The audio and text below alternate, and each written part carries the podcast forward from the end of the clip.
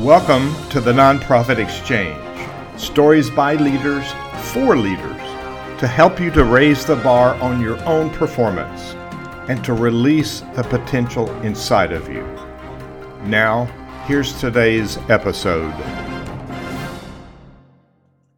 Welcome, everyone. It's Hugh Ballou, founder and president of Synervision Leadership Foundation. We've been here every week for eight years, 300 episodes, talking to people with great information that helps us do a better job. And today's guest is no exception. So, Aaron Hamlin, would you tell us who you are and the work you do? Tell us why you do it. So, introduce yourself to our audience, please, sir. Sure. Uh, so, I'm the executive director for the Center for Election Science. Um, I also founded the organization with uh, uh, some folks in 2011. Um, and while we've been at it for a while, we only kind of have more recently been able to, to take off, which is at the beginning of 2018 when we first got our, our funding. But um, my uh, background is academically in the social sciences. I have a couple grad, graduate degrees in social sciences, as well as a, as a law degree. Um, I've also set up another another nonprofit, uh, which was a male contraceptive initiative, which was to bring new male contraceptives to, to market. So um, uh, a serial uh, nonprofit entrepreneur uh, at this point. Why did you choose to do this work instead of something else?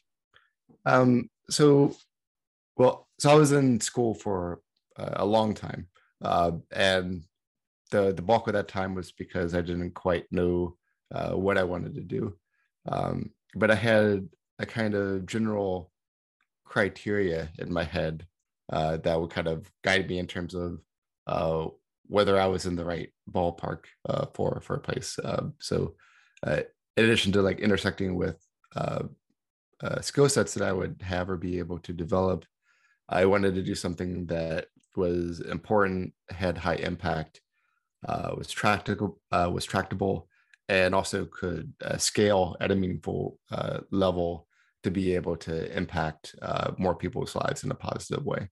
And uh, the types of ventures I've I've found myself in uh, fit those types of criteria. Love it, love it, love it. Um, so your your site um, is election science. So it's called electionscience.org. And so um, people are listening to this on a podcast, so they won't see it. But if they go there, um, what will they see? I want to show it for the people that are visual if I can figure out how to do this. But if they go there, what will they find? Uh, so you're going to see a uh, a map of the uh, U.S. Uh, kind of to to start with, and when you look on that, you see all these kind of like "you are here" uh, type symbols across the map, which are chapters uh, across the the country. So we have a a, a multi-state uh, chapter system where folks can uh, get involved and that goes to the core of what we're doing which is to uh, move us away from this choose one voting method uh, where we run into all kinds of problems with vote splitting where uh, similar candidates are, are, running. And as a consequence they can get artificially low amount of support. Um, you can wind up with the wrong winner and what we do is we work with local communities and help them implement another voting method that allows them to select as many candidates as they want. You're not ranking, just imagine checking off as many candidates as you want. Uh, this method is called approval voting. We work with communities to be able to um, turn in uh, to turn these chapters into uh, campaigns so that they can bring um, approval voting this method that you select as many candidates as you want to their own uh, city and state, uh, which we've already been on our way in uh, being able to, to, to, to, demonstrate that. So, um, approval voting, um, talk about what that is and why it's important. Yeah, so it, it, it's weird. There's there's this instance where uh, we we go to vote, and there aren't a whole lot of instances like that where we can't be ignored.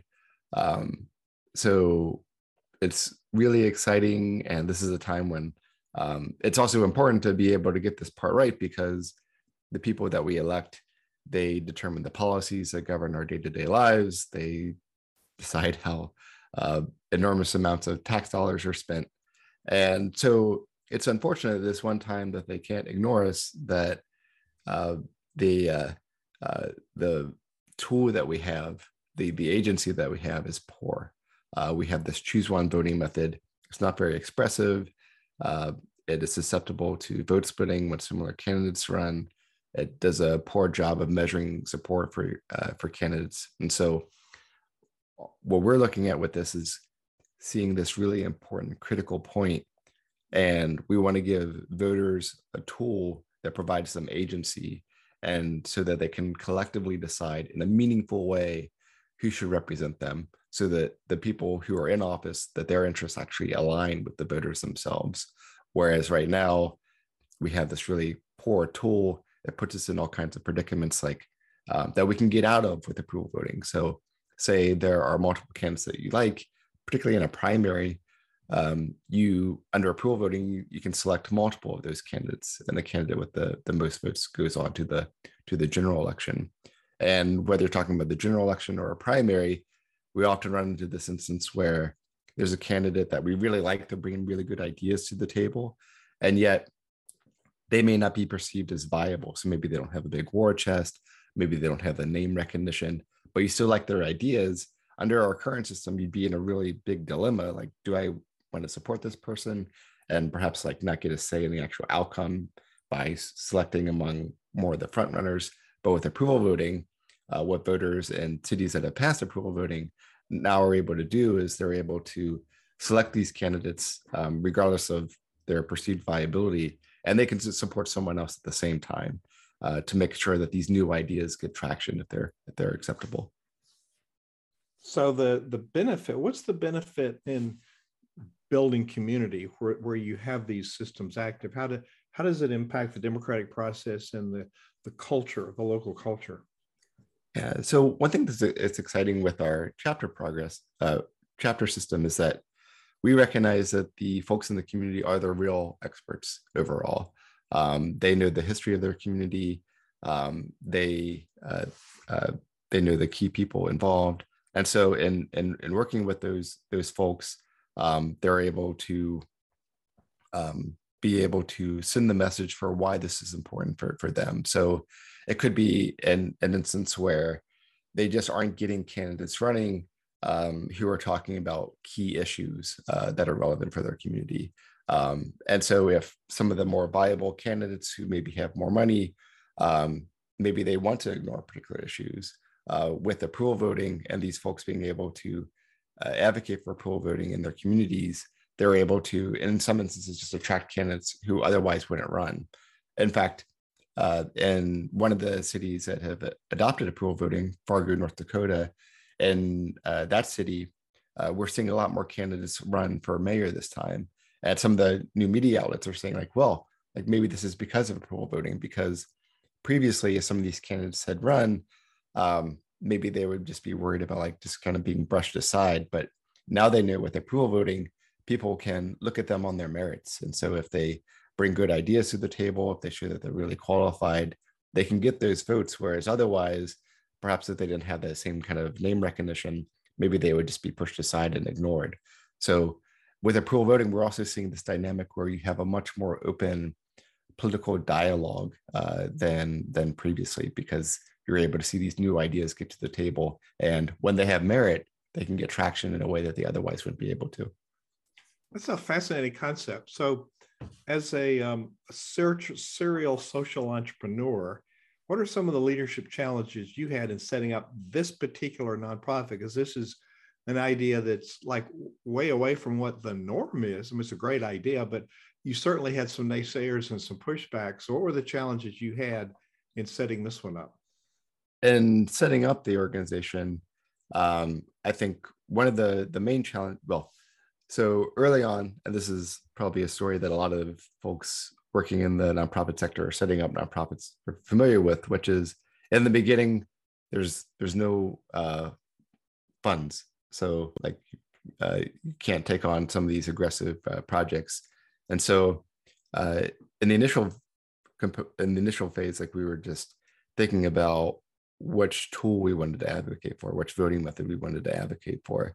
And after coming to approval voting, um, we still had a challenge. So it did a lot of things really well. It did really well in terms of winner selection, it did well in terms of measuring candidate support, which we've since been able to show empirically and published, for instance, in the European Journal of Political Economy, um, comparing two control measures that approval voting does better than other voting methods in terms of matching like an honest assessment scale. So it does a good job in measuring candidate support.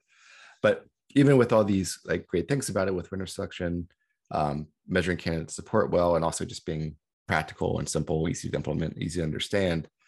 One challenge with approval voting uh, or advocating for that as an organization was that it hadn't been used before. So a lot of times with an organization, um, particularly things that are newer concepts, you have to go through and look at proof of concept, um, uh, replication, and scaling. And so we went into this knowing that that's what we had to do. And so uh, we worked uh, initially with a smaller city, Fargo, North Dakota, which is about 120,000 people. Uh, worked with them, worked with uh, a task force that the commission created, and then one of the members of the task force, after the commission decided not to uh, listen to the task force, which was recommending approval voting, got it on the ballot, um, passed it by 63%. And then um, looking after the folks in Fargo were able to, again, like gather their own agency with approval voting, looking at a larger city. Uh, and we've since done that with St. Louis, which is 300,000 people. And now we are working with um, uh, folks in Seattle, Washington, which is expected to go on the ballot this November. Um, and Seattle is a three quarters of a million people and also looks optimistic there as it's polling at about 70%. So um, one of the challenges a lot of folks face is when you're doing something new, you have to show proof of concept, replicate, and scale. And fortunately, we're moving along that path. And you have to talk about the benefits, don't you? Yeah, yeah. So, I mean, we're in this situation where we have this uh, key uh, uh, instance where uh, we're, we're talking about electing people to office that have this enormous power. And so being able to give people agency in a way that they otherwise don't have in this kind of key leverage point is critical. And so we're really excited about um, empowering these folks in these communities. Yeah, it's been a it's been a tough system to get into if you didn't have money and power, hasn't it? Yeah, yeah, and I I, I think again that goes back to we we think about this viability component uh, too often, like uh, unfortunately, in, in, in terms of deciding where our, our vote goes. And we use these proxy measures for viability, like name recognition and how much money a particular candidate has, but how much money a candidate has and how uh, uh, familiar their name sounds aren't necessarily good predictors for how well they're going to represent you in office. And so it's important that we have a voting method that allows you to just support candidates that uh, speak to you, that that that communicate the ideas and policies that you care about. Wow, this is um, fascinating concept, and it you know it helps us rethink some old systems, which we really need to do in a lot of areas. But you know we're we're troubled about um, a lot of things with our voting and the um, the old guard people coming in with power and then not using it the way we hoped they had promised they were going to use it. It's sort of um, you may not like this analogy, but uh, if you watch a NASCAR race, you know they're talking about the people that are in the top ten, the people that have shown promise, the people that have. So you there's there's people that place in different spots, and they're not devalidated, but they're they're a work in process, and sometimes they might win another race. So it's a chance for people to get out and prove themselves. So uh, is that is that a fair analogy, or is that way off base? Sure, I I think in in, in that uh, and I don't follow NASCAR uh, uh very closely, but um, at least in, in, that instance, like it's more of a level playing field. So you you give everyone an opportunity, which right now, when you look at the way that politics is is handled and the type of of boundaries that they are forced to, to operate in, not not so much in terms of level playing field. Wow, that's a really important benchmark. So, um, what were some of the challenges? Uh, just go back to the challenges because a lot of us have trouble. We we we're getting volunteers or group support or funding or anything. You know, we want to talk about what we do instead of the results of what we do. So come back at that again. I know I asked it before, but uh, how did you drill down on you need this because here's the value it's going to bring to your community? How did you get to that point? And I'm sure it was not a slam dunk convincing people to do something so different.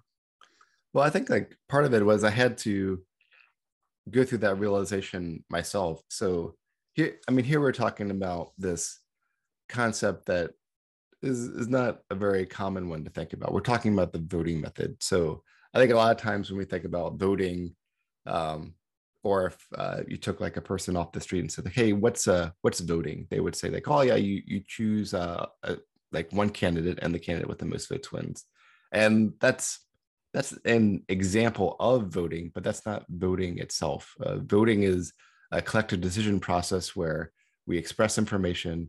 Uh, there's some calculation method, and then we get a result. Um, and then that result tells us who is in that office. And for for me, when I first went through and realized that like voting methods were a thing and there are different ways of doing this, I was in grad school. This was in 2008, and I was in the student group, and we were all talking about who we were going to uh, vote for, and we were out at dinner, and we were going around the table and I was listening to, to my friends talking about who they were going to vote for. And they were voting for people who I knew were against their interests. Like they they did not agree on the policy issues, particularly the policy issues that we were in the student group for. Um, and so I was a bit baffled by this. And uh, as I walked away, I thought like, well, like I can either keep giving my friends a hard time, maybe have fewer friends who are willing to put up with me during during grad school, uh, or maybe thinking about this in terms of like when you when you look at things at the population level and you're thinking about behavior a lot of that behavior tends to come from parameters uh, that force behavior to, to move in a certain way. So my friends in this instance were acting against their interests and they were doing that not because they wanted to but because there was a voting method that forced them to vote a certain way and so when I saw that and they were saying like, well, I think I don't want to waste my vote. This person's not going to win anyway. I saw that it wasn't really it wasn't them behaving foolishly. They were acting rationally given the parameters that were around them.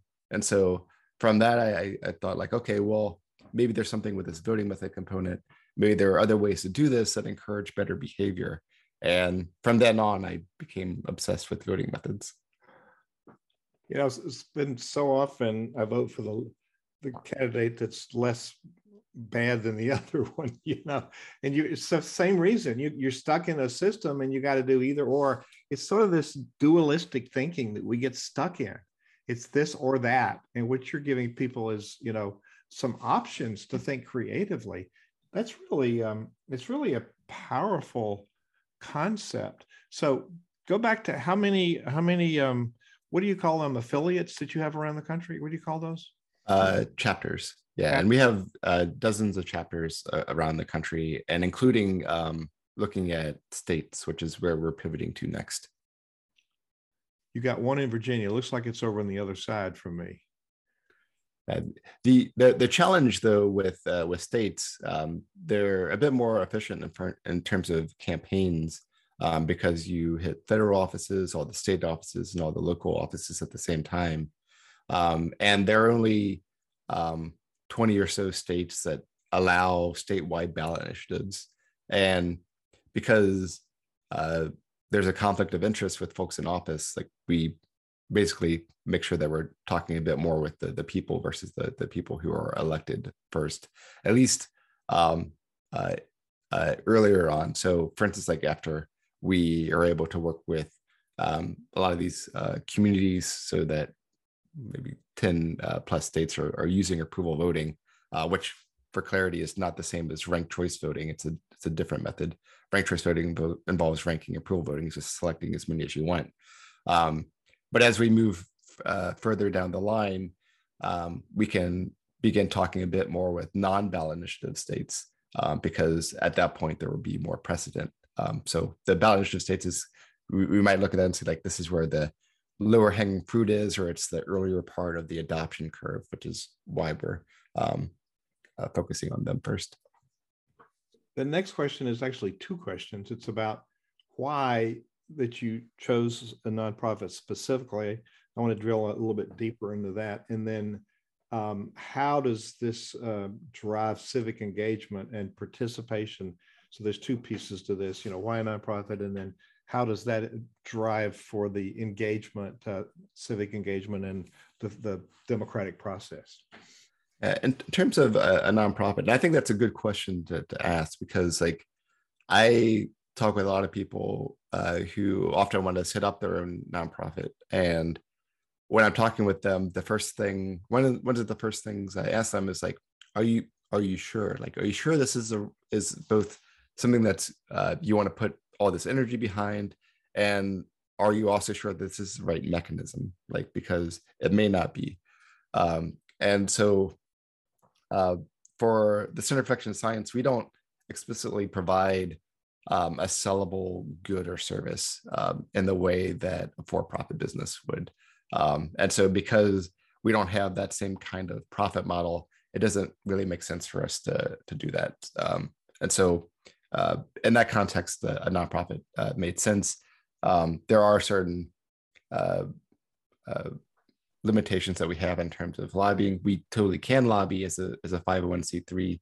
Um, and uh, we opt into something called the expenditure test. So that kind of gives us uh, some clearer parameters in terms of what we can do.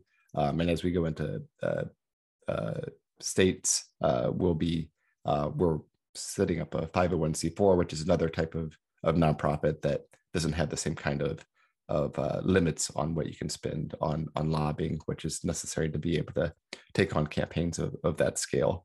So um, within a nonprofit, it still allowed us to do all the activities that we uh, that we needed to do uh, while um, not having the um, profit motive, uh, financial profit motive uh, that a, a, for-profit corporation would have, and so it just kind of made a good fit overall. Um, and then, uh, in terms of uh, your other question, which was uh, with turnout. Well, driving civic engagement in in the democratic process. Yeah. Um, so one of the things that is again like really unfortunate and I, I, think we i mean you just kind of told your your own story as well but it's just so so common i think we all have been there where we look at where, where i would say we we dare to to look past the first two candidates and and we look to see what other people are thinking in terms of their policy ideas. And as we're going through it like like oh some of these ideas sound uh, pretty decent.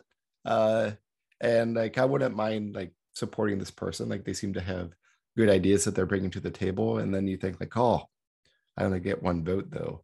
Uh, so this person's probably not going to win uh, and i want to be able to like say have a say in the outcome if i choose this other person then i'm not really doing that. And so um, we, we find ourselves in, in this predicament. And so the other thing with approval voting that it I think uh, empowers and encourages people on is that it it it emboldens them uh, to be able to look past the first couple candidates, uh, like not just like the the the the ones that are um, like polling the highest at, at that moment in time. And so it's really exciting that this can really set off a positive feedback loop in terms of like introducing new ideas, allowing different ideas to gain traction that maybe otherwise wouldn't have. Because I mean, we have all these issues that uh, just like a lot of the folks in office just kind of abandoned us on. Um, and when the quote unquote viable candidates are, are the ones that control uh, what we can think about in terms of, of policy, they're they can limit us. And, and if they don't care about a particular issue that the rest of the world does, then we don't get any representation there. Uh, and approval voting makes it so that people can dare to run and be able to get traction in a way that they otherwise wouldn't be able to. And that's one thing that we see time and time again is that newcomers and third parties are able to get support in a way that's just otherwise invisible under our current system and even under other methods that involve that ranking. Wow, that's a that's a clear value proposition right there. You know, it encourages more people to get involved on both sides in running for office and people um, being able to interview and have conversation, meaningful conversation with people that maybe they think they're not going to win, but you could still vote for them.